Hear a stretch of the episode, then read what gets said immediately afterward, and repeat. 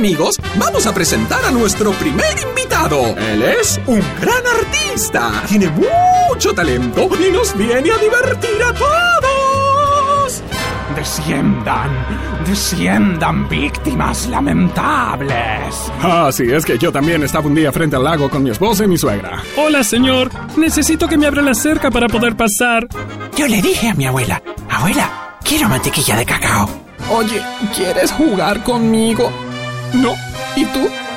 ¿Quieres jugar conmigo? Ayer contemplando el cielo pude ver cómo las estrellas danzan al ritmo del viento.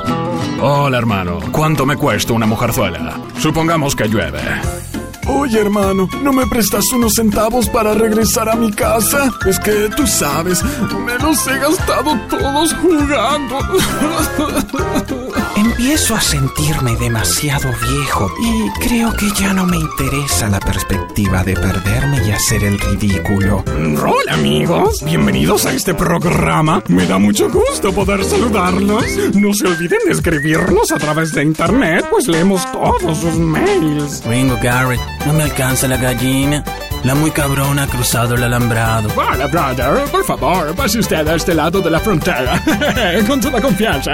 Agárrela nomás, agarre. Cuando tenía 80 años, hace unos 10 años atrás, conocí una hermosa mujer de unos 35. ¿De qué me perdí? ¿De qué me perdí? ¿Quién dijo eso? Está bien, cuanto antes mejor hay tanto que hacer. Como el banquete, el pastel, la banda, los invitados. Capitán, reúne algunos invitados. Y a partir de este momento, podemos ver cómo las aves emprenden vuelo hacia su nido. Pues que antes que se vaya, por lo menos déjeme contarle cuánto tiempo le queda de vida.